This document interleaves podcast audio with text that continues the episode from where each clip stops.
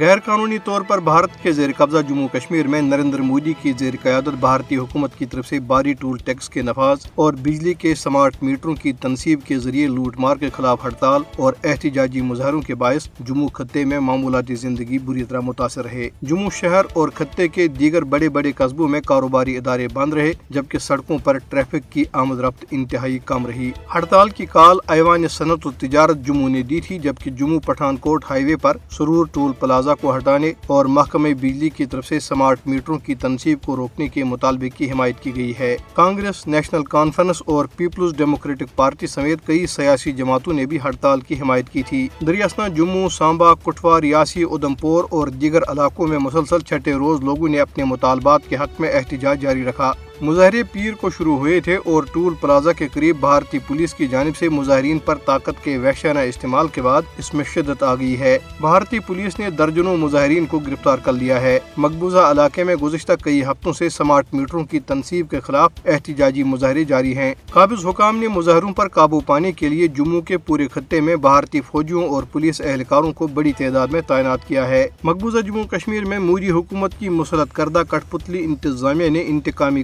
کاروائی کے تحت ایک لیکچرار ظہور احمد بٹ کو صرف اس لیے معطل کر دیا کہ انہوں نے بھارتی سپریم کورٹ میں پیش ہو کر مقبوضہ جموں کشمیر کو خصوصی حیثیت دینے والی دفعہ تین سو ستر کی منسوخی کے خلاف دلائل دیے۔ سری نگر کے گورنمنٹ ہائر سیکنڈری اسکول میں پولیٹیکل سائنس کے senior lecturer Zahoor Ahmad but, جنہوں نے قانون کی ڈگری بھی حاصل کی ہے، بدھ کو بھارتی سپریم کورٹ میں پیش ہوئے اور مودی حکومت کے پانچ اگست دو ہزار انیس کے فیصلوں کے خلاف دلائل دیے۔ ادھر بھارتی پولیس نے مقبوضہ جموں کشمیر کے کپواڑہ اور بانڈی پورہ اضلاع میں ایک خاتون منیرا بیگم سمیت پانچ بے گناہ کشمیریوں کو گرفتار کر لیا۔ منیرا بیگم ایک شہید نوجوان یوسف چوپان کی اہلیہ ہیں۔ پولیس نے نوجوان کی غیر قانونی گرفتاری کا جواز پیش کرنے کے لیے انہیں مجاہد تنظیموں کے کارکنان قرار دیا۔ کل جماعتی حریت کانفرنس کے رہنماؤں فاروق احمد توحیدی، میر شاہد سلیم سلیم زرگر، ایڈوکیٹ ارشد اقبال اور مولانا مصعب ندوی نے اپنے بیانات میں افسوس کا اظہار کیا کہ بھارتی مظالم کے خلاف اور تنازع کشمیر کے پرامن حل کے لیے جو کوئی بھی بات کرتا ہے یا آواز اٹھاتا ہے، اسے قابض حکام جیل میں ڈال دیتے ہیں۔ انہوں نے کہا کہ بھارتی مظالم کشمیریوں کو آزادی کے مقدس مشن سے دستبردار ہونے پر مجبور نہیں کر سکتے۔